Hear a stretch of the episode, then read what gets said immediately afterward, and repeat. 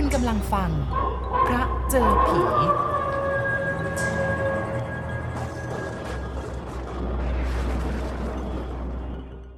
ดิฉันขับรถมาหยุดอยู่ที่บ้านน้อยหลังงามน่ารักบ้านหนึ่งในซอยสายน้ำผึ้งพอเสียงแตรรถของดิฉันดังเรียกหน้าประตูบ้านสองสามครั้ง ก็มีเด็กสาวๆ มาเปิดประตูให้ ดิฉันจึงขับรถเข้าไปจอดชิดตัวบ้านของวิภาบ้านนี้แม้แต่จะเล็กๆ แต่ก็มีความงามกระจุมกระจิม ประกอบกับการจัดสถานที่ที่มีเนื้อที่เพียง 200 ตารางวา จัดเป็นสวนดอกไม้ ทั้งไม้เตี้ยไม้สูง และมีที่นั่งเล่นในเนื้อที่บ้าน มีทั้งซุ้มไม้หอมและอ่างบัว จัดอย่างกระจุมกระจิมสมกับเนื้อที่น้อยๆ แม้ข้างบ้านของวิภาจะมีบ้านมาปลูกใหม่ๆ อีกหลังหนึ่ง ซึ่งใหญ่โตกว่า ก็หาข่มรัศมีบ้านน้อยนี้ลงได้ ตกลงว่างามไปคนละอย่าง ทางของวิภาก็จะงามอย่างน้อยๆน่ารัก บ้านใหม่นั้นงามโอโถง ใช่ว่าความใหญ่จะมาเบ่งบีบความน้อยนั้นได้เสมอไปก็หาไม่ เสียงแจ๋วของวิภาดังอยู่บนบ้านหลังน้อย เอ้า แสงเดือน เข้ามาสิ ฉันรอพบอยู่ทีเดียว วิภา แม่นักร้องวงดนตรีไทยเดิมของดิฉัน เสียงแจ๋วสมตำแหน่งนักร้อง แม้แต่จะอายุปาเข้าไปเกือบ 40 ปีแล้วก็ตาม ดิฉันลงจากรถเข้าไปหาเธอ ดีนะไม่คุณ อยากพบเราแต่คอยพบอยู่ที่บ้านตัวเอง ดิฉันว่าเขาให้ วิภาหัวเราะขบขันตัวเอง ก็กำลังยุ่งจริง ๆ นี่ ก็เลยยังไม่ไปพบตัวเอง ก็เลยคอยอยู่ที่บ้านนี่แหละ วิภาพูดแล้วก็เข้ามาจูงมือดิฉันขึ้นบ้านหลังน้อยน่ารักของเธอ อ้าว นี่พ่อเจ้าประคุณไปไหนเลยยะ ดิฉันหมายถึงสามีของเขา เพื่อนมารับไปตั้งแต่เช้าบอกว่าจะไปจัดที่จัดทาง หลานสาวเพื่อนจะแต่งงานอาทิตย์หน้านี่แหละ เขาว่าจะมีเครื่องสายไทยด้วย วิภาบอก เอ๊เดี๋ยวนะ เครื่องสายไทยน่ะจะมีวันอะไรนะ ดิฉันรีบถาม เพราะที่ไปหาเขาก็เพื่อนัดหมายงานเครื่องสายที่เพื่อนอีกคนนึงของดิฉันเขาขอร้องไว้ ถ้าตรงกันเข้าละแย่เลยยายวิภาจะมีเครื่องสาย แกก็ต้องขอจากตัวดิฉัน และดิฉันก็ต้องการตัวแก ดูท่าดูทางถ้าชนกันไปเนี่ย คงจะวุ่นวายกันไม่น้อย เขาจะแต่งกันวันที่ 25 นี่แหละ วิภาว่า ตายแล้ว ดิฉันร้องด้วยความตกใจ มันตรงกันเข้าทำไมล่ะ วิภาเบิกตาโพลง ก็มันก็ตรงกันนะสิ จะอะไรอีกล่ะ วุ่นแล้วล่ะ วิภาถอนใจ ตายตายตาย ชอบมีแบบนี้เสมอเลย เอ๊เยพาจ๊ะ ของตัวน่ะ ไปเล่นบ้านใครรู้ไหม ดิฉันไล่ถามไป อ๋อ บ้านอาจารย์ประสิทธิ์แต่งงานหลานสาวเขา เฮ้ย ตลกสิ้นดี รายเดียวกันซะด้วย แม้ตกใจแน่ให้ตายสิ นี่แล้วทางตัวหล่ะใครเชิญไป คุณวินัยขอให้เราจัดวงไปที่นั่น ไอเราก็ใจหายนึกว่าจะวุ่นวายกันซะแล้ว มีอย่างเหรอ จะมีงานทำไมไม่รีบไปบอกเรา แต่เนี่ยดีนะที่เราถามเรื่องกันก่อน อืม จริง เราน่ะผิด เพราะยุ่งจางทางโรงเรียน เอ๊ะ แต่ตัวก็ผิดนะ ว่าไปตัวก็เพิ่งมาบอกวันนี้นี่ วิภารับผิดคราวแรก แต่พอนึกได้ดิฉันล่าช้าเกิน ก็เลยรีบสอกกลับเอาจริงเหมือนกันแฮะเพราะเจ้าประคุณของฉันนะสิ เพื่อนเขานัดแล้วอาจารย์ประสิทธิ์นั่นแหละ กลับบ้านมาสมดสติทุกคืน ลืมบอกเรื่องนี้เลย วันแล้วก็วันเล่า เมื่อวานนี้เนี่ยเมาน้อยถึงได้พูดขึ้นมา ดีนะ ที่บ้านเราเนี่ยมันพอมีเครื่องมือแล้วก็ดนตรีอยู่พร้อม ถ้าเที่ยวตามคนอีกละตายเลยแหละ ตัวมันรวยถึงเลี้ยงวงดนตรีอยู่ได้ ไม่พวกดนตรีทุกคนน่ะทำงานตามตัวทั้งนั้น เย็นลงกลับมารวมกลุ่มอยู่ที่บ้านตัว กินข้าวกระทะ ตัวเนี่ยก็เลี้ยงอยู่เสมอ มีเราคนเดียวที่เป็นลูกวงของตัว แต่ว่าแยกกันอยู่คนละบ้าน อย่าพูดอย่างนั้นเลยวิภาว่าเรารวย เรามั่งมี เวลาเนี้ยมันยังไม่รู้สิ การค้ามันจะไปได้ดีเท่าไหร่ก็ไม่รู้เหมือนกันเพราะเจ้าประคุณของเราสมองเนี่ยไม่ทันพวกเพื่อน เขาชิงหน้าไปก่อนหมดแล้ว เราเนี่ยมันต้องรั้งท้ายไม่ทันเขาฮ่าเพื่อนกันทำไมจะชิงหน้าเพื่อนกันล่ะ มันก็ต้องช่วยกันสิ เออนี่ยายวิภา ตัวน่ะไม่รู้เรื่องอะไรเรื่องการค้าหรอก ก้มหน้าอยู่แต่กับการสอนเรื่องเรียน การค้าน่ะ ไม่มีเขามีเราจะบอกให้ ใครได้ท่ารีบจ้วงรีบโกยทันที ไม่เคยมีใครห่วงใครเลย อืม เราก็เพิ่งรู้นี่แหละ วิภาพูดแล้วก็ถอนใจปลงถึงชีวิตมนุษย์โลก เพราะว่ามัวแต่จะมุ่งความเมตตาอารี การเอื้อเฟื้อเผื่อแผ่แก่กันและกัน ตามนิสัยครู ซึ่งเป็นหนักไปทางปรัชญา ไม่ใกล้เคียงกับนิสัยของนักการค้า เช่นเดียวกันกับนักธุรกิจธรรมดาธรรมดา แล้วก็คนเรานั่นเองขณะที่เราคุยกันอยู่เราไม่ได้เอาใจใส่ตึกใหญ่ข้างเคียงนั้น ว่ามีเด็กหนุ่มเด็กสาวหัวเราะต่อกระซิกกัน พอเราหยุดคุยกันก็เลยได้ยินเสียงเด็กหนุ่มเด็กสาวหลายคนหัวเราะกันอย่างรื่นรม และบัดนั้นเอง เราก็ได้ยินเสียงว่าเขามีเทียบเสียงซอสามสาย เอ๊บ้านนี้เป็นบ้านนักดนตรีเหรอดิฉันถามวิภา ไม่รู้เหมือนกันสิ เขาเพิ่งมาอยู่เมื่อตึกเขาสร้างเสร็จไม่กี่วันนี้เอง ก็เลยไม่รู้กันว่าบ้านตัวก็คือบ้านนักดนตรีเหมือนกัน จะดูได้ยังไงล่ะ เราเป็นนักร้อง จะร้องเพลงก็เพียงร้องเบาๆ เราไม่ใช่คนเล่นเครื่องมือเครื่องเสียงดนตรีนี่ จะไม่มีใครรู้แน่ว่าเป็นนักดนตรี นอกจากจะคุ้นเคยกัน เขาเพิ่งมาก็ยังไม่รู้จักกัน แต่ก็ไม่แน่นะเขาร่ำรวยกว่าเรา เขาอาจจะไม่รู้จักเราก็ได้ วิภาพูดเล่นอย่างสนุก การเทียบเสียงซอสามสายดีแล้ว ก็ได้ยินขึ้นเพลงต่อยรูปเป็นเพลงเดี่ยว ดิฉันใจหายฝีมืออย่างนี้เป็นคนอายุชั้นไหนทำได้สนิท และเพราะพริ้งเป็นแนวทางของคนฝีมือสูง ทำให้ดิฉันคิดย้อนถึงคนคนหนึ่งที่พยายามลืมไปแล้ว ดิฉันนิ่งฟังเพลงที่มีนิ้วและสำนวนอย่างเดียวกันกับคนที่ดิฉันกำลังนึกถึงด้วย หัวใจก็เกิดระหวยโดยแรงแหมฝีมือคล้ายกับครูอรุณจริง วิภาพูดขึ้น แต่ดิฉันไม่พูด เพราะจิตใจกำลังคิด และนึกถึงคนที่วิภาออกชื่อขึ้นมาดิฉันผลุนผันนัดงานดนตรีของเรากับวิภาแล้วก็รีบลากลับ ไม่ยอมเอาใจใส่กับเสียงซอสามสายนั่นอีก วิภาหน้าซีด มองดูดิฉันอย่างเห็นใจและรู้ใจ โดยมิได้ทักท้วงเลยว่ารีบทำไมกัน เมื่อขับพ้นซอยมาแล้ว ก็เข้าถนนใหญ่ ดิฉันจึงระวังตัวขับเป็นอย่างดี เพราะรู้ว่าใจคอตอนนี้กำลังไม่ปกติ ความหลังความเก่าที่พยายามลืมมาหลายปีกำลังจะก่อตัวขึ้นมาอีกแล้ว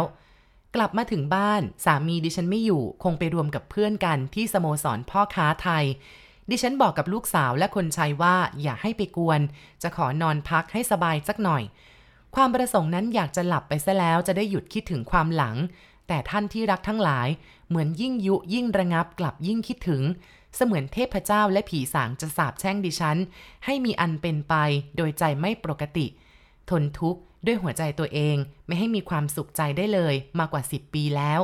เพราะดิฉันเป็นผู้ไม่รู้คุณครู เป็นสิทธิ์คิดล้างครู เป็นคนไม่มีความกระตันยูในครูบาอาจารย์ แม้เวลานั้นจะมีอายุเพียง 18 ปี สมองยังเป็นเด็ก ทั้งหญิงทั้งพยอง ครั้นต่อมารู้สึกในความผิดของตัวเอง แต่ก็สายไปแล้ว และเวรกรรมต่างๆ ของผู้ไม่รู้คุณครู ก็ทรมานใจตัวเองโดยไม่ต้องให้มีใครมาทำให้ ดิฉันย้อนคิดถึงความหลังตั้งแต่อายุกำลังวัยรุ่น เป็นลูกผู้มั่งคั่ง สูงสุดเป็นผู้ฝึกหัดเรียนดนตรีไทยทุกชนิด เพราะว่าในบ้านมีวงดนตรีประจำ สมัยนั้นมีเด็กหนุ่มคนหนึ่งเป็นเด็กของยายดิฉัน อายุแก่กว่าดิฉันสองปี ยายดิฉันเลี้ยงเป็นหลานบุญธรรม ชื่ออรุณ เป็นนักดนตรีฝีมือดีข้าราชการในกรมศิลปากรตำแหน่งนักดนตรีประจำกรม และได้เลื่อนขั้นเป็นครูในโรงเรียนนั้น ครั้นยายขอเอามาเลี้ยงเป็นหลานบุญธรรม ก็มาร่วมวงดนตรีในบ้านเรา และในฐานะฝีมือดี ทางบิดามารดาของดิฉัน จึงให้เป็นครูสอนพวกเราและเด็กๆในบ้านอีกทั้งหมด เราก็เรียกว่าครูอรุณ ซึ่งมีฐานะสูงกว่าดิฉันไปในทางครูบาอาจารย์ แต่ทางฐานะที่แท้ก็คือคนในบ้าน พึ่งใบบุญยายดิฉัน และบิดามารดาดิฉัน ฉะนั้นเจ้าความจริงแห่งความเป็นอยู่ของครูอรุณ จึงมาค้านในหัวใจดิฉันไม่ให้นับถืออย่างเต็มที่ เพราะมีความรู้สึกว่าครูอรุณก็คือคนในบ้าน พูดง่าย ๆ พวกที่กินข้าวกระทะในบ้านของพวกเรานั้น นี่แหละจิตใจของดิฉันต่ำช้าไป คิดเอาดังนี้เป็นหลัก ที่เรียนดนตรีก็เพราะบิดาและมารดาชอบ ยอมเป็นสิทธิ์ก็โดยถูกบังคับ ฐานะและตระกูลค้ำดิฉันไม่ให้จมลง ทั้งสวย ทั้งร่ำรวย ทั้งเด่นในวงเพื่อนฝูง อยู่ในโรงเรียนที่มีฐานะสูง เป็นโรงเรียนที่คนชั้น ราชินีกุลเรียนก็คือ โรงเรียนราชินี เจ้าความอ่อนหย่อนคิดของดิฉันทำให้ไม่รู้จักอะไรควรไม่ควร วิภานั้นเขามาเรียนดนตรีที่บ้านดิฉัน และเขาก็เคารพครูดีมาก เคารพทุกๆ คนด้วยความบริสุทธิ์ใจ แต่ดิฉันนั้นล้อเลียนครูเล่นอย่างเพื่อน แต่ใจลำพองอยู่เงียบๆว่า ครูคนนี้ก็คือขี้ข้าในใบบุญ ครูอรุณจะรู้หรือเปล่าก็ไม่ทราบ ว่าดิฉันเกลียดแกอยู่ในใจ รู้สึกว่าแกมั่นคงดี สอนให้เป็นอย่างดี เคร่งครัดในเวลาเรียนเวลาสอน ทั้งขยันสอนดิฉันเป็นพิเศษเสมอมา จนพวกเพื่อนๆทั้งหญิงชายของดิฉันชักจะล้อเลียนว่า ดิฉันจะต้องแต่งงานกับครูอรุณซะแม่ท่านที่รัก พอได้ยินแบบนี้ ดิฉันอายและชักรังเกียจครูขึ้นมาทันทีก็เริ่มตีตัวออกห่าง แต่ครูก็คงเอาใจใส่ดิฉันอย่างไม่ท้อถอย มีการทำเสียงบังคับให้ตั้งใจเรียน อย่างทำนองเย้าหยอกแบบคู่รักไกลๆ ดิฉันก็ยิ่งอายและก็เกลียดครูเข้าไปอีก แต่ครูก็ทำเหมือนทองไม่รู้ร้อน อีกสองปีต่อมา บิดาของดิฉันได้สิ้นชีพด้วยโรคมะเร็งที่คอ มรดกทั้งหมด ตกอยู่ที่ดิฉันครึ่งหนึ่ง และมารดาครึ่งหนึ่ง เพื่อนชายของดิฉันห้อมล้อมเข้ามากกว่าเก่า และเจ้ากรรม ดิฉันก็เกลียดครูอรุณมากขึ้น ดูทำตัวไม่รู้ไม่ชี้ว่าดิฉันรังเกียจ แกกระทำตัวคลายญาติ จะเป็นไปได้อย่างไร ในเมื่อแกเป็นเพียงเด็กที่กำพร้า ของยายดิฉันที่เอามาเลี้ยงไว้ ลูกเต้าเหล่าใครที่ไหนก็ไม่รู้ เรานับถือว่าเป็นครูสอนดนตรีก็เลยลืมตัวไป ว่าแกน่ะมีตระกูลเท่าเทียมหรือฐานะเท่าเทียม ความรู้สึกของดิฉันหนักไปในทางว่าครูอรุณไม่เจียมตัว ดิฉันได้ขอร้องเพื่อนชายเพื่อนหญิงทั้งหลาย ให้ช่วยกันหาทางทำให้แกอับอาย และรู้สำนึกกะลาหัวซะบ้าง แต่ขอร้องว่าอย่ารุนแรงถึงกับคุณยายจะโกรธและเสียใจได้ในบรรดาเพื่อนหญิง มีวิภาคนเดียวที่ขอร้องดิฉันว่า อย่ารุนแรงอะไรกับครูอรุณเลย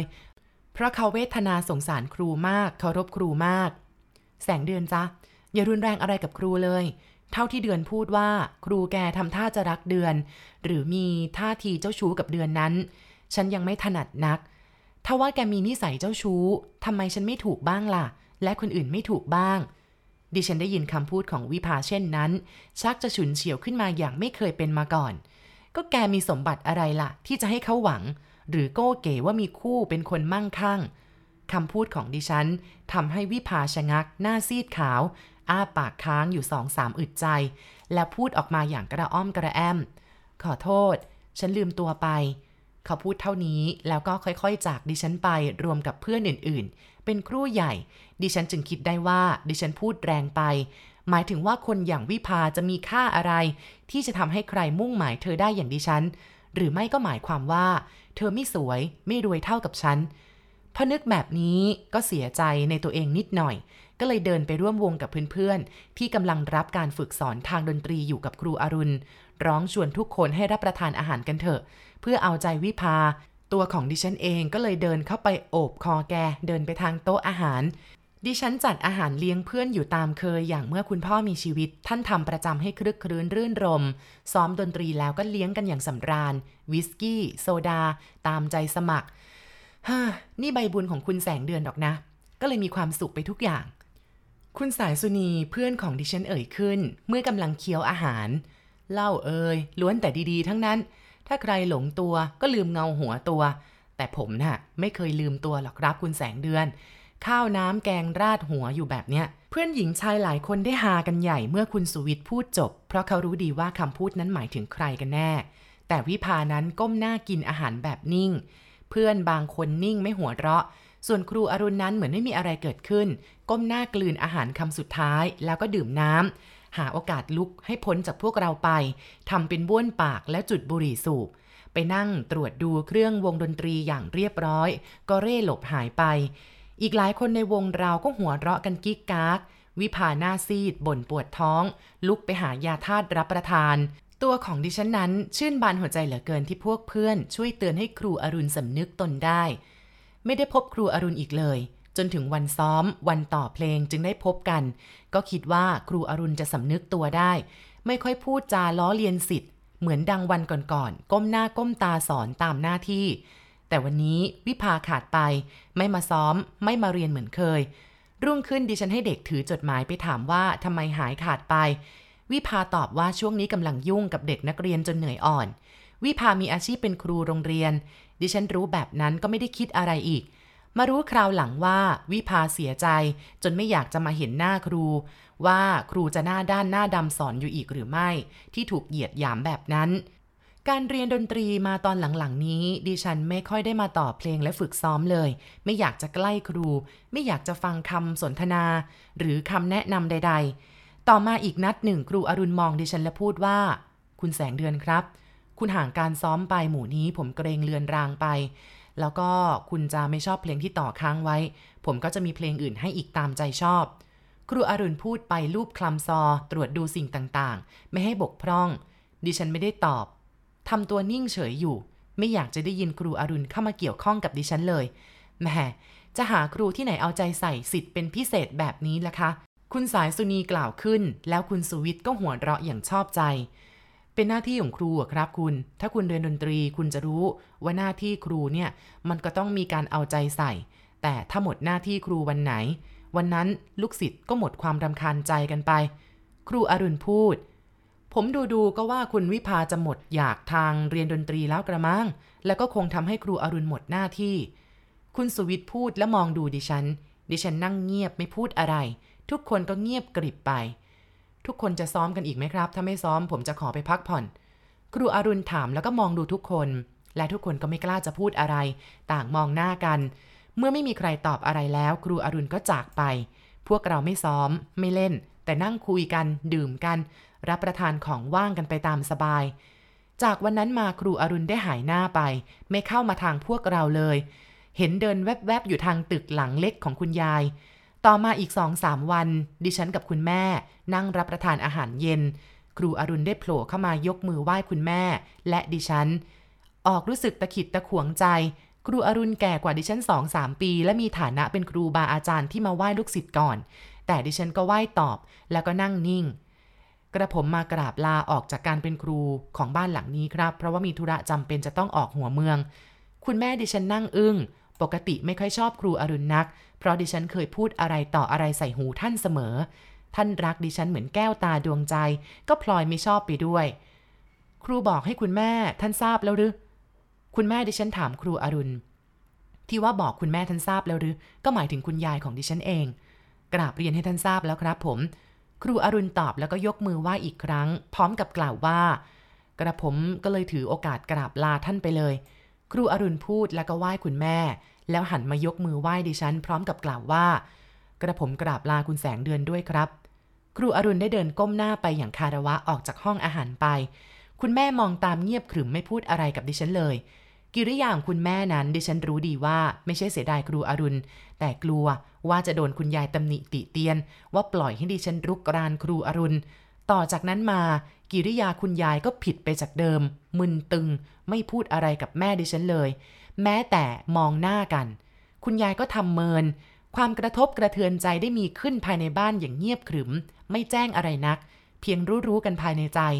นับแต่นั้นมาวงดนตรีของเราก็หยุดซ้อมไปนาน เพราะดิฉันยังมีใจขุนมัวอยู่ แต่ว่าคนที่ไม่ประสีประสากับดนตรีก็ยังคงมาตามเดิม วิภาหายไปนาน จนเขามาเยี่ยมดิฉัน ก็มีการต่อว่าการหายหน้าของเขาไปนิดหน่อย กว่าจิตใจกำลังไม่สบายจึงได้มา ในที่สุดเขาก็กระซิบว่าเมื่อสองสามวันมาเนี้ยครูอรุณไปลาเราที่บ้านหรือว่าจะไปเหนือ เขาบอกว่าจะออกจากบ้านตัวไปแล้วแม้เรานี่ใจหายเลยอะดิฉันทั้งโกรธ ครูอรุณอยู่ก็อดสะเทือนใจไม่ได้ เพราะว่าการจากบ้านของเขาครั้งนี้ เป็นเพราะดิฉันเป็นตัวการก่อกวน แล้วเขาว่าอะไรบ้างล่ะ ดิฉันถามวิภา ก็ไม่นี่เขาไปลาเฉยๆ แล้วก็พูดอยู่ว่า เพลงร้องที่แกสอนไว้ให้เนี่ย เป็นที่นิยมอยู่ ก็จงรักษาแล้วก็ท่องบ่นไว้เถอะ ถ้าไม่นิยมก็สุดแล้วแต่ แล้วตัวเองตอบครูว่ายังไงล่ะ เราก็ตอบว่าวิชาทุกอย่างที่ได้ไว้จากคุณครูเนี่ย ดิฉันก็ยังนิยมครูอยู่ แล้วก็จะรักษาไว้เหนือหัว ตัวว่าอย่างนั้นเชียวหรือถูกแล้ว เราเป็นครูมีอาชีพเป็นครู จิตใจเป็นครู ก็เลยต้องอดจะเคารพครู ที่จะยกยอครูกระตันยูต่อครูไม่ได้ แม้แต่จะเป็นวิชาใดก็ตาม เขาสอนให้ เราเนี่ยเป็นลูกศิษย์เขาเป็นครูเรา ถ้าเราไม่เคารพครู เราเองก็เป็นครู แล้วใครจะเคารพเราล่ะ ดิฉันฟังยายวิภาพูดก็รู้สึกสะเทือนใจบ้างนิดๆ ตัวด่าเราสินะ โอ้ไม่ไม่ไม่ เราด่าตัวไม่ได้หรอก เพราะตัวก็มีสิทธิ์จะทำอะไรได้ตามใจตัว เราจะด่าตัวได้หรอ นี่พูดนะสำหรับตัวเราเอง วิภาจะว่ากระทบหรือไม่กระทบก็ตาม ดิฉันก็ยังคงสะเทือนใจอยู่ดี อยู่ทางวงดนตรีเราก็ซ้อมบ้างไม่ได้ซ้อมบ้าง พอมีงานตามบ้านเพื่อน ก็ขนเครื่องดนตรีไปเล่นกัน รู้สึกว่าการเล่นของเราสนุกน้อยลงไป จะเป็นด้วยขาดครูควบคุมหรืออย่างไร หรืออาจจะเป็นเพราะว่าขาดคนที่เคยเล่นร่วมกันมา หายไปก็พูดไม่ถูก ทุกๆ คนก็ไม่ได้รู้สึกสนุกเช่นเดียวกับดิฉัน ช่างเป็นเรื่องที่ประหลาดใจกันนัก คืนนั้นสุวิทย์คุณมานะก็ไปในงานด้วย แม้แต่เขาไม่ได้เป็นทางดนตรี เขาก็ไปในฐานะเพื่อนรับเชิญ คุณสุวิทย์ได้พูดขึ้นตอนหนึ่งในวงดนตรีเราว่า นี่ไอ้หมอครูของคุณแสงเดือนนั่นน่ะมันไม่เลวแฮะ ทุกคนมองหน้าคุณสุวิทย์ เพราะครูอรุณไม่ใช่คนที่เป็นครูของดิฉันคนเดียว เป็นครูของคนทั้งวง เมื่อคุณสุวิทย์ใช้คำว่าไอ้หมอครู ก็ดูมีสีหน้าขึงๆไปตามกันแต่ก็ไม่มีใครพูดอะไร คุณสุวิทย์ก็พูดต่อไปว่า ผมไปสืบถามทางกรมศิลปากร ก็รู้ว่าเขาลาออกไปแล้ว เขาสำคัญแฮะลูกศิษย์ทั้งหญิงทั้งชายร้องไห้กันระงมที่ครูมาจากไป ก็มีแต่คุณแสงเดือนคนเดียวที่ไม่ร้องไห้ที่ครูจากไป พูดแล้วเขาก็หัวเราะคนเดียวอย่างขบขัน รู้สึกว่าฤทธิ์สุรากำลังเต็มที่ จะพูดอะไรไม่เกรงใจใคร จริงอยู่สำหรับดิฉันน่ะก็มองว่า เขาพูดเอาใจดิฉัน แต่คนอื่นนะสิเขาคงไม่ชอบแน่ รู้สึกนิ่งงันไปหมด แต่การที่เขานิ่ง ดิฉันสังเกตได้ว่า ไม่ใช่ว่าเขาไม่ชอบครูหรือเห็นดีด้วยกับคำพูดของคุณสุวิทย์แต่เขาจะโต้แย้งคัดค้านก็เกรงใจดิฉัน เพราะทั้งเพื่อนหรือว่าคนในบ้านที่เป็นดนตรีทุกคน ดิฉันเลี้ยงอยู่ทั้งนั้น จึงไม่กล้าจะคัดค้านคุณสุวิทย์ที่เป็นเพื่อนดิฉัน ความไม่สบายใจเริ่มเกิดแก่ตัวดิฉันซะแล้ว วิภานั่งก้มหน้านิ่งไม่พูดอะไร เบิ่งตาไปทางแขกที่เฮฮากันทางด้านหนึ่ง ดิฉันรู้สึกว่าครูอรุณจะตกน้ำไม่ไหลตกไฟไม่ไหม้ซะแล้ว และสภาพของคนที่เอาแต่ใจ เช่น ดิฉันกำลังจะตีแผ่ออกคำที่คุณสุวิทย์ว่าครูอรุณลาออกจากศิลปากร พวกลูกศิษย์หญิงชายร้องให้อาลัยกัน ถ้าครูอรุณเป็นคนที่น่ารังเกียจเหตุใดถึงเป็นเช่นนั้น ในระยะอีกหนึ่งปีต่อมา ดิฉันก็ต้องปลดการเป็นโสดออก คือคุณวรนาถได้มาติดต่อกับดิฉัน และสู่ขอดิฉันกับคุณแม่และคุณยาย ดิฉันก็เลยแต่งงานไปกับนายห้างหนุ่มผู้ร่ำรวย และวิภาก็ได้แต่งงานกับนายตำรวจที่มีฐานะปานกลางคนหนึ่งไป คุณยายดิฉันเริ่มล้มเจ็บโดยโรคชรา ทั้งๆทที่ท่านไม่ค่อยจะชอบดิฉันและคุณแม่ แต่เราก็ต้องพยาบาลท่านตามหน้าที่และความเคารพ และในที่สุด คุณยายก็ได้สิ้นชีวิตลง เงินทองที่มีบ้างเล็กน้อย ให้ทนายความประจำยกให้แก่ครูอรุณ ทั้งตัวตึกเล็กของท่าน ก็ยกให้ครูอรุณเช่นกัน หากแต่ที่ดินนะสิมันยังรวมกันอยู่ ถ้าครูอรุณได้เป็นเจ้าของจะมาอยู่อย่างไรได้ ถ้าฉันและคุณแม่ไม่ยอมก็อยู่ไม่ได้ เราสวดให้คุณยายเจ็ดคืน ในคืนตอนกลาง ดิฉันลงจากตึกของดิฉันจะตรงไปยังตึกเล็กของคุณยาย คนที่ฟังสวดก็อยู่ในตึกนั้นทั้งนั้น และมีใครคนหนึ่งนั่งพับเพียบอยู่ข้างตึกด้านนอก เขาผู้นั้นพนมมือฟังเสียงสวดพระอภิธรรมอย่างสงบนิ่ง พอดิฉันเดินเข้าไปนิดหน่อยก็ต้องตกตะลึง ผู้นั้นก็คือครูอรุณ พอเขาเห็นดิฉันเท่านั้นแหละเขาก็ลุกจากที่นั่น เดินหายไปอีกทางหนึ่งดิฉันตั้งใจว่าจะไปเชิญครูแกเข้าไปฟังสวดข้างใน เพราะแกคงไม่กล้าเข้าไปข้างใน เพราะมีแต่วงศาคณาญาติของเราทั้งนั้น แกไม่ใช่ญาติ และทั้งออกจากบ้านเราไปแล้ว จึงไม่กล้าเข้าหน้าใคร ดิฉันเดินไปถึงตรงที่แกนั่ง ก็เที่ยวมองหา ตั้งใจว่าจะขอโทษและขอคืนดีกัน ที่ดิฉันเคยล่วงเกินอะไรไป แต่ก็หาไม่พบ ดิฉันได้บอกกับวิภาที่นั่งอยู่ข้างใน วิภาเบิกตากว้าง เอ๊ะ ครูอยู่เมืองเหนือนี่นะใครบอกแกล่ะ ถึงได้มาทัน วิภาว่าก็คงจะอยู่ในกรุงนี่แหละ พอรู้ข่าวก็มาไหว้ศพ ดิฉันว่า วิภาพยักหน้าเห็นด้วย แต่คงหันไปทางประตู คล้ายกับจะรอว่า ครูอรุณจะโผล่เข้ามาหรือไม่ คืนนั้นทั้งคืนก็ไม่พบกันอีกเลย เมื่อปิดศพแล้วและปิดประตูทิ้งไว้ หลังจากทำบุญเจ็ดวันแล้ว ตึกคุณยายที่มีศพคุณยายนอนอยู่บนตึกก็เงียบน่ากลัว ไม่มีใครกล้าผ่านไปในตึกนั้น ดิฉันถามทนายประจำว่าหาตัวครูอรุณพบหรือยังที่จะมอบตึกให้ ทนายตอบว่าไม่พบ และกำลังจะลงหนังสือพิมพ์เรียกตัว ดิฉันตกใจ ก็เข้ามาฟังสวดในวันนั้นก็น่าจะรู้ดีแล้ว แต่ก็ไม่ยากจะหาทนาย เอ๊ะ หรือว่าเขาไม่รู้ว่าเขาได้รับมรดกจึงไม่เอาใจใส่ วันหนึ่งตอนเย็น ดิฉันได้ยินเสียงหน้าต่างตึกคุณยายชั้นบนเปิด ดิฉันจึงไปเยี่ยมหน้าต่างตึกใหญ่ของดิฉันมองดู เห็นหน้าต่างชั้นบนของตึกคุณยายเปิดหมด ดิฉันตกใจ เอ๊ะ ใครมาเปิดทำไมเนี่ย มันก็ยังไม่ใช่กำหนดการเปิดศพ และที่ตึกนั้น ถ้าใครไม่ได้รับคำสั่งจากดิฉันหรือคุณแม่ก็เปิดไม่ได้ ดิฉันมองเห็นคนเดินวอบแวบอยู่ในตึกชั้นบน ก็เลยทำท่าเป็นมองดูเฉยๆ พอผู้นั้นเดินมาที่หน้าต่าง จึงรู้ว่าผู้นั้นก็คือครูอรุณ นึกอยู่ในใจว่าเข้ามาเปิดตึกได้อย่างไรกัน แต่พอมานึกว่าเขาเคยอยู่ที่ตึกนั้นมาตั้งแต่ยังรุ่นรุ่น ก็ย่อมมีกุญแจติดตัวอยู่ และอีกประการเขาอาจจะรู้ความจากที่ทนายแล้วว่า ตึกนั้นเป็นมรดกของเขา เขาจึงได้ทำอย่างองอาจ ดิฉันตัดใจว่าจะไม่ถือสาอะไรละ และคอยว่าเขาลงมาข้างล่าง ก็จะไปพูดกันโดยดีว่า ถ้าเขาจะสมัครใจอยู่ตึกนั้น ก็ต้องเช่าที่ดินเรา ถ้าจะไม่อยู่จะขายให้เรา เราก็ยินดีทุกอย่าง แต่รอแล้วรอเล่า ไม่ลงมาจากข้างบนสักที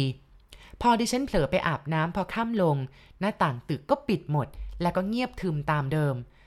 อีกสักหนึ่งอาทิตย์ต่อมา วิพามาเยี่ยมดิฉัน ดิฉันก็เลยเล่าให้ฟังว่า ครูอรุณมาเปิดหน้าต่างตึกเมื่ออาทิตย์ก่อน วิพาเอามือทาบอกหน้าซีด เซไปติดเก้าอี้ยายเดือน ครูอรุณตายแล้ว ตายไปหลายเดือนแล้วที่เมืองเหนือ วิพาพูดอย่างหอบหืด บ้านะดิฉันร้อง ฉันเห็นอยู่กับตาแม่ช่างมีข่าวดีมาเสนอฉันจริงเชียว ไม่รู้ว่าไปรู้มาจากไหนนะ ฉันรู้ข่าวเมื่อวานนี้เอง วิพาตาลุกชัน บ้าหรือเปล่า ดิฉันร้องเสียงดัง แกไม่บ้าฉันก็บ้าเท่านั้นแหละจำคนไม่ได้ ฉันพบสองหน หนแรกก็มาฟังสวด หนหลังมาเปิดหน้าต่าง ฉันถามคนในบ้านจนหมด ไม่มีใครขึ้นไปเปิดหน้าต่างเลย พอพูดไปแล้วสักครู่หนึ่งก็เกิดสังหรณ์ใจอย่างไรพี่กล ใครบอกแกยายพาว่าเขาตาย ก็นักเรียนที่เมืองเหนือมาเรียนต่อที่ฉันเขาบอกว่าเขาเคยเป็นลูกศิษย์ทางดนตรีของครูอรุณ เนี่ยยังเอารูปถ่ายที่ถ่ายร่วมกับพวกศิษย์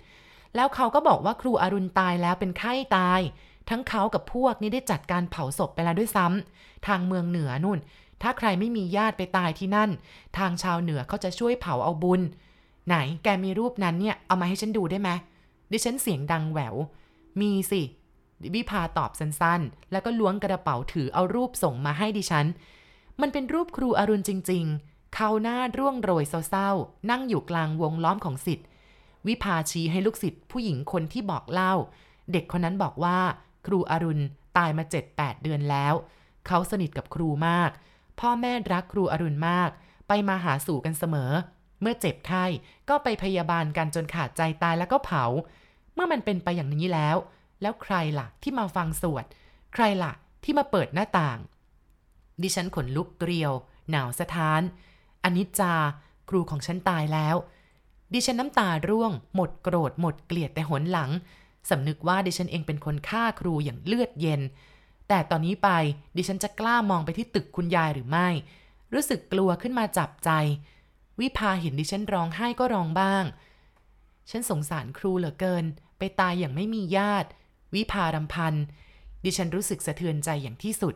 เรื่องจิตพยองพองขนของดิฉันได้หมดไป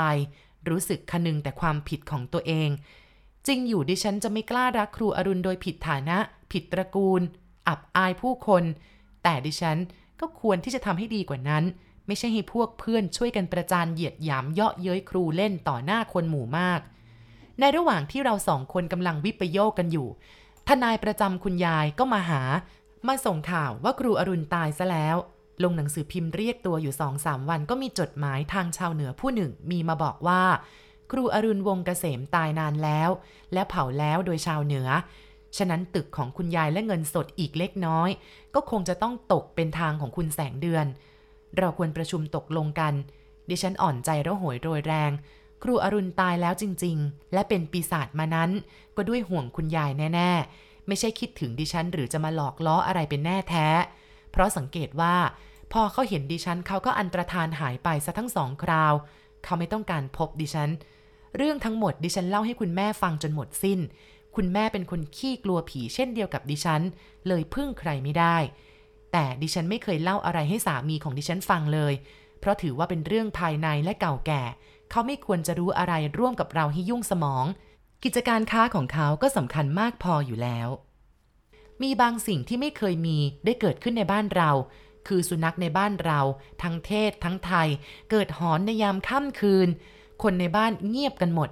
คงมีเพียงความหวาดกลัว เช่นเดียวกับดิฉัน สามีดิฉันเปิดหน้าต่างร้องดุสุนัข มันจึงหยุดหอนกันไป แต่สองสามคืนหลังก็หอนกันอีก ดิฉันพออบอุ่นที่สามีของดิฉันอยู่ แต่ใจก็ยังคงสั่นระรัว เพราะไม่รู้ว่าพวกสุนัขมันเห็นใครกันแน่ มีคนพูดกันว่าสุนัขธรรมดามันไม่หอนมากนัก นอกจากเดือนหงายสลัว เพราะมันเหงาใจ มันถึงจะหอน ถ้าเดือนมืดลง มันหอนเสียงยาวเยือก หมายถึงว่า มันเห็นปีศาจ แต่มันจะเห็นใครล่ะ มีคุณยายและครูอรุณ มันจะเห็นใครกันแน่ ตอนเช้าสามีดิฉันไปทำงานแล้ว ดิฉันนั่งคุยอยู่กับคุณแม่ คุณแม่โครงศีรษะบ่นใจคอไม่ดี ท่านนอนสองคนกับคนใช้ พอสุนัขหอนก็หนาวสั่น ขณะที่เรากำลังนั่งพูดกันถึงเรื่องเมื่อตอนกลางคืน ก็พอดีในสนยามประตูหน้าบ้านเข้ามาหา กระผมมารายงานกับท่าน ในสนนั่งกับพื้นพูด มีอะไรล่ะ คุณแม่ถาม เมื่อคืนนี้ พอในห้างกลับบ้านสักครู่ ประตูยังไม่ทันปิด ครูอรุณมาที่ประตู ฮะ คุณแม่อุทานออกไป ครูอรุณมาถือดอกไม้ทูบเทียน ขออนุญาตเข้าไหว้คุณแม่ในท่าน กระผมก็ยอมให้ แกหายเข้ามาสักครู่จึงกลับออกไป กระผมก็เลยมารายงานให้ท่านทราบ เพราะครูอรุณไม่ได้อยู่ในบ้าน เมื่อเข้าบ้านก็ต้องเรียนให้ทราบ คุณแม่โบกมือให้ในสนกลับ แล้วยกมือกลุ่มหน้าอกทั้งสองมือดิฉันเองหนาวสะท้าน ถูกแล้ว ครูอรุณมาจริง และสุนัขมันหอนรับครูอรุณ ไม่ใช่มันเห็นคุณยายแน่แล้ว ดิฉันทั้งขนลุก ทั้งกลัวจำได้ว่าสุนัขมันหอนบ้างร้องบ้าง ร้องอย่างที่มันเห็นผู้คุ้นเคย ทั้งร้องทั้งกระดิกหาง เมื่อคืนเสียงมันเป็นแบบนั้นจริง ๆ ต่อมานานๆวันเข้าจะมีสุนัขหอนบ้าง ดิฉันก็ยังคงกังวลใจอยู่ตามเคย ครั้นเมื่อทำการเผาคุณยายแล้ว และตึกนั้นเป็นสิทธิ์ของดิฉัน ดิฉันจึงสั่งรื้อตึก ขืนเอาไว้ไม่ไหว แล้วใครจะไปอยู่ก็คงจะอยู่ไม่ไหว เมื่อตึกรื้อไปแล้ว เรื่องความน่าหวาดกลัวก็หายเงียบไป ไม่มีวี่แววอะไรอีกเลย ดิฉันค่อยใจสงบลง เพราะครูอรุณก็ตายไปแล้ว ความหลังมีอย่างไรมา ก็ให้เลิกกันไปซะบ้าง จะไม่มีเก็บมากังวล และก็มาวันนี้แหละค่ะท่านที่รัก เกิดสะเทือนใจขึ้นอีกเพราะเสียงซอสามสายข้างบ้านยายวิภา มาสะกิดใจถึงเรื่องหลัง หลังจากนี้เราได้ไปเล่นดนตรีตามที่นัดหมายในวันที่ 25 เลิกไปแล้ว วิภากับดิฉันไม่ได้มาพบกันอีกสองเดือน วันหนึ่งวิภาได้มาเยี่ยมดิฉัน และพูดคุยถึงเรื่องซอสามสายที่ได้ยินวันนั้นที่ข้างบ้านเขา ฉันรู้จักคนสีซอแล้ว วิภาว่าเป็นเด็กหนุ่มแต่เราไม่อยากพูดถึง ฉันเหมือนมันเหมือนเรื่องบ้าๆบอๆอะอะไรกัน ดิฉันถามอย่างสงสัย คนสีซอสามสายนั้นชื่ออรุณ วิภาพูดแล้วก็หันไปดูทางตึกคุณยายที่รื้อไปแล้ว บ้า ดิฉันดุ เอาอะไรมาเย้าแย่กันอีก จบกันทีไหมคุณ ก็นั่นน่ะสิ ฉันว่าแล้วมันเป็นเรื่องบ้าๆบอๆพูดเรื่องอื่นเถอะนะ ดิฉันว่า เอ๊ะ ตัวคิดว่าเราพูดเล่นเหรอเนี่ย วิภามองหน้าดิฉันอย่างขึงขัง ดิฉันก็แปลกใจ เพราะเขาไม่เคยพูดเล่นแบบนี้ เพราะนิสัยเป็นครูทำให้ไม่ค่อยพูดเล่น เขาชื่ออรุณจริง ๆ เป็นนักเรียนศิลปากร และยิ่งบ้าวายร้ายไปใหญ่ก็คือ หน้าตาเขาเนี่ยเหมือนครูอรุณด้วย ดิฉันเหมือนถูกชกหน้าอย่างแรง งงงัน มองดูหน้าวิภา ใจนั้น ก็จะคอยถามเขาว่าที่พูดนั้นจริงหรือ ดิฉันรู้นิสัยวิภาดีว่าเป็นคนไม่เหลาะแหละ แต่เขาเป็นคนถือตัว วางตัวอยู่ในระดับครูบาอาจารย์ ชวนเขามาซ้อมที่บ้านเรามั่งสิ ดิฉันว่าเขาเล่นอะไรได้บ้างล่ะเเล่นได้หลายอย่างเลยแหละในขั้นดีด้วย เชิญมารู้จักกันบ้างนะวิภา ดิฉันย้ำอีก เพราะอยากเห็นความอัศจรรย์บ้าบอของโลกมนุษย์ว่ามันจะเป็นอย่างไร วันหนึ่งเกิดความประหลาดใจกันทั้งบ้าน คือวันที่วิภาชวนนายอรุณหนุ่มน้อย มาซ้อมดนตรีที่บ้านดิฉันทุกคนมีความประหลาดใจคล้ายกันไปทั้งเวลาตื่นตื่นอยู่ นายอรุณเหมือนครูอรุณทุกอย่าง ผิดแต่ว่าหนุ่มกว่า กิริยาเหนียมอายกว่า เห็นจะเนื่องกว่า เพราะว่ารู้จักกันหรือว่าเจียมตัว พวกดนตรีของเราแก่กว่าทั้งนั้น คราวแม่คราวน้า ในบ้านดิฉันจะมีอายุเท่าเขาก็คงจะเป็นลูกสาวของดิฉันสองคนเท่านั้น นอกนั้นนายอารุณก็เป็นคราวลูกไปเลย เขาหยิบซอสามสายของดิฉันพินิษอยู่นาน คิ้วขมวดทั้งสองข้าง ดูแล้วก็ดูอีก ดีไหมคะซอเนี่ย ดิฉันถามเขาเขารีบพับเพียบโดยเร็ว แล้วตอบว่า ดีครับ และเหมือนซอใครก็ไม่ทราบผมจำไม่ได้คล้ายๆเคยเห็นที่ไหน เขาว่า อ๋อ ไม่ใช่คันนี้แน่ละค่ะ คงจะไปเห็นคันที่ไหนมาสร้างความเหมือนเท่านั้นแหละ ซอคันเนี้ยไม่เคยมีใครเอาไปไหนเลย อยู่กับบ้าน จะมีคนเคยสีก็คือ ครูของดิฉันที่เสียชีวิตไปแล้วเท่านั้น นายอรุณยิ้มแห้ง รูปคลำดูสักพักก็วางลงตามเดิม วันนั้นพวกของเราได้ซ้อมดนตรีกันเรียบร้อยและเพราะดีมาก คล้ายกับครูอรุณกำลังอยู่ด้วยจริง ๆ และการดนตรีของเราได้กลับมามีชีวิตขึ้นอีกครั้งหนึ่ง หลังจากซบเซามานาน มีการซ้อมบ่อยขึ้น นายอรุณสงบเสงี่ยมน่าชมเชย ไม่เคยมองลูกสาวของดิฉันเลย หรือชายหูชายตา เยี่ยงหนุ่มทั้งหลาย เมื่อพบหญิงสาวเข้า จึงเป็นที่พอใจดิฉันและใครๆอีกหลายคน เราชักสนุกกันอีกอย่างมาก การเลี้ยงอาหารก็เป็นไปอย่างครั้งก่อน จนกระทั่งมีอันเป็นที่ต้องโศกกันไปอีกทั้งบ้าน คือสามีของดิฉันได้เดินทางไปยุโรปเกี่ยวกับการค้า และเรือบินอับปรางบนอากาศดิ่งลงทะเล เหมือนสายฟ้าฟาดลงมาที่กลางใจดิฉัน ลูกเต้าร้องไห้กันแทบสิ้นใจ กว่าจะค้นศพกว่าจะได้เรื่องก็นานเดือน เป็นอันไม่พบศพทุกคนในเรือบิน จากนั้นเราได้ทำบุญทำทานไว้ทุกกันไป ความหงอยเหงาเกิดขึ้นในบ้านเราอย่างหนัก ดิฉันนั้นเกิดวังเวงยิ่งนักที่กลายเป็นไม้ไปเช่นนี้ เรื่องฐานะไม่ห่วงเลย เพราะอย่างไรดิฉันก็ยังมีหลักอยู่ แต่การค้าขายนี่นะสิ ดิฉันไม่ถนัด ขาดคุณวรนาถไปก็เกือบปิดฉาก ลูกก็มีลูกหญิงทั้งสองคน แล้วก็เรียนทางอักษรศาสตร์ทั้งนั้น ไม่ได้เรียนทางการค้าขายเลย จึงมองไม่เห็นทางว่าจะเข้าช่วยทางห้างได้อย่างไร ซึ่งอาจจะไปไม่รอด ยังหวังอยู่แต่ผู้ช่วยของคุณวรนาถเท่านั้น ถ้าเขาไม่เล่นไม้พลิกไม้แพลง ตรงไปตรงมา ก็พอดำรงตัวไปได้ แต่เขาไม่ได้เป็นอะไรกับเรา เขาจะหวังดีกับเราจนตายนั้นก็ยาก ดิฉันคงถูกเทพเจ้าองค์ใดสาบซะแล้ว ความเหงาใจและทุกข์ใจทำให้เกิดมีใจว่าห่างนายอรุณไม่ได้ แม้ไม่ได้ซ้อมดนตรีก็อยากจะให้เขามาเสมอ มันมีความรู้สึกว่าครูอรุณยังมีชีวิต ดิฉันบอกไม่ได้ว่า ดิฉันมีใจสภาพไหนกับนายอรุณ ผู้มีอายุคราวลูก จะว่ารักก็เป็นลูกก็ไม่ใช่ นึกแล้วก็ละอายแก่ปาก นิสัยเก่าที่เคยถือตัวก็หมดไป ความพยองก็หมดไป เทพเจ้าองค์ใดเล่าเจ้าข้าเอ๋ย จึงสาบแช่งให้ดิฉันเป็นเช่นนี้ ดิฉันขาดนายอรุณไม่ได้ และนายอรุณก็ตามใจดิฉัน ดิฉันกระอักกระอ่วนใจพี่ลึก ที่กลัวความในใจจะรู้ถึงคนในบ้าน รู้ถึงคุณแม่ รู้ถึงลูกสาวทั้งสอง เพราะการที่นายอรุณมาใกล้ชิดทั้งเวลาซ้อมดนตรีและไม่ได้ซ้อมเช่นนี้ จะไม่เป็นที่แปลกตาแปลกใจแก่คนทั่วไปหรือ ท่านที่เคารพเจ้าคะ ดิฉันผิดซะแล้ว ดิฉันรักครูอรุณหนุ่มคราวลูกซะแล้ว เสมือนว่าจะต้องใช้หนี้แก่ครูอรุณที่ตายไป ด้วยความชอกช้ำใจ เพราะการเหยียดหยามของดิฉันแต่เดิมมา สิ่งที่เลวร้ายไปกว่านั้น การจะพบกันที่บ้านบ่อยๆ เกรงข้อคอรหาชินตา หรือขวางหูขวางตาใครต่อใคร เราจึงมีการนัดพบกันที่อื่น โดยดิฉันขับรถเอง เราแอบไปตามที่ต่างๆ ที่ไม่มีคนรู้จัก เมื่อนานเข้า ความเลวร้ายของดิฉันก็ข้ามถึงขีดสุด คือดิฉันแอบได้เสียกับนายอรุณอย่างลับๆ และปกปิดเรื่อยมา จนคุณแม่ของดิฉันสิ้นบุญไปอีกคน นับว่าดิฉันหมดที่บังคับเบื้องสูง จะทำอะไรย่อมทำได้ แต่ลูกสาวของดิฉันน่ะสิค้ำคออยู่ทั้งสองคน เรื่องการออกหน้าออกตาระหว่างดิฉันกับนายอรุณจะเป็นไปไม่ได้จำเป็นต้องปกปิดไปอย่างไม่ทราบว่าเมื่อไหร่จะเปิดเผย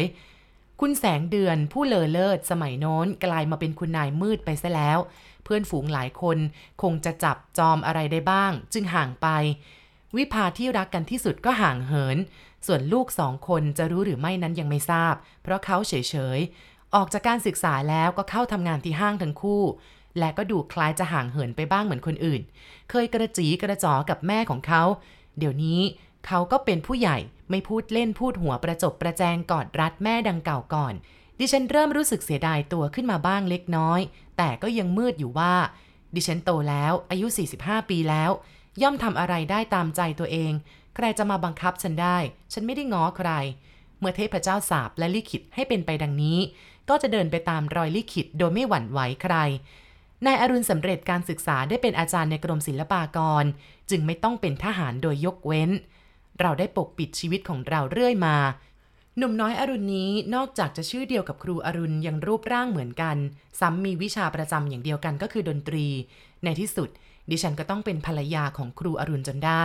โดยครูอรุณเกิดใหญ่มาทันกัน แต่ท่านเจ้าขา เราร่วมกันลับๆ อย่างนี้หลายปี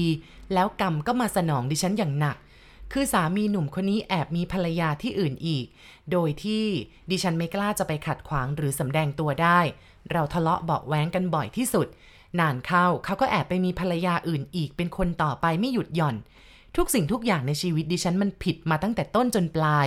ลงเทพเจ้าลิขิตแล้วจะฝืนมิได้ เป็นคนอยู่ในตระกูลดีมั่งมีเงินทองอย่างดิฉัน ซึ่งดูกันก็เห็นชัดๆ ว่าจะมีความอับจนหรือตกต่ำมิได้ แต่ก็ต้องมาตกต่ำลงในความประพฤติของตนเอง ตามเส้นทางต้นชีวิต ดิฉันหลีกข้อคอรหาไม่ได้ โดยไม่ยอมร่วมทางกับครูอรุณ เพื่อรักษาไว้ด้วยศักดิ์ศรีแห่งครอบครัว จริงอยู่ ครูอรุณก็เป็นมนุษย์ธรรมดา หาควรจะเหยียดหยาม จนจะเลือกคู่ครองมิได้ หากมันติดอยู่ที่ว่า ครูอรุณเป็นคนในบ้านของดิฉันแท้ๆเป็นคนกำพร้าที่คุณยายเลี้ยงไว้ ข้อคอรหาก็มีมากมาย ทั้งมารดาดิฉันไม่ยอมเป็นแน่ แม้แต่คุณยายเองก็ไม่ประสงค์จะให้เป็นไปดังนั้น มันเสียทั้งการปกครองและการเหมาะสมสำหรับครอบครัวใหญ่จะทำหรือไม่ หลีกเลี่ยงสิ่งที่น่าคอรหาได้โดยดีน่าสบายใจแล้ว แต่ลงท้ายมันก็ต้องมาเสียจนได้ จึงแน่ใจว่าถูกขีดเส้นเดินจริง ๆ ก็ถ้าดิฉันจะไม่เกี่ยวข้องกับเด็กคราวลูก มันก็ไม่มีอะไร แต่หัวใจนะสิ มันต้องเดินตามเส้นลิขิต หัวใจมันไม่สงบ ไม่ลืมความหลัง มองเห็นหน้านายอรุณหนุ่มน้อย มันก็เท่ากับเห็นหน้าครูอรุณ คนที่ดิฉันหักอกเขาด้วยความจำเป็นและรุนแรงไปด้วยความพยอง มันจึงเป็นแผลสลักใจไม่รู้หาย เกิดสงสารคนหนึ่งและอีกคนหนึ่งมามีรูปร่างเหมือนชื่อ ทุกสิ่งทุกอย่างก็ประกอบเป็นคนใหม่เหมือนคนเก่า มันก็เลยทึกทักเอาว่า คนนี้แหละที่ฉันสุดจะสงสาร ฉันหักอกเธอแล้ว ฉันก็รักษาให้เธอ มันเป็นชั่ววูบที่เผลอ จึงทำให้หยิบเอากะลาขึ้นมาครอบหัว โดยคิดว่าเป็นมงกุฎผู้ชายแก่จะมีเมียสาวใครจะว่าอะไร ท่านว่าของท่านว่า มีไว้เพื่อความกระชุ่มกระชวย ต่อชีวิตให้ยืนนานเพื่อประกอบกิจการ แต่ผู้หญิงแก่นี่นะสิ จะอ้างข้อจำเป็นอย่างนั้นได้หรือไม่เล่า มันเป็นเรื่องผิดของดิฉันคนเดียวจะโทษใครอะไรไม่ได้ทั้งนั้น แก่กว่าเขาคราวแม่ แต่ก็ดูเขาไม่ทั่ว ไม่มีเวลาจะสำรวจนิสัยใจคอ เอาแต่เรื่องอื่นขึ้นนำหน้า จนไม่มีทางทำให้สมองทำงาน เวลานี้ถ้าทะเลาะกันเงียบๆแล้วเขาขอเงินไปใช้ส่วนตัว หรือบำรุงบำเรอแม่สาวรุ่นรุ่นๆที่รุ่นราวคราวเดียวกันกับเขาไม่ได้ตามที่ขอ เขาก็จะหายไปหลายวัน ดิฉันก็จะคิดถึงเขาเป็นอย่างมาก คุณกำลังฟัง พระเจอผี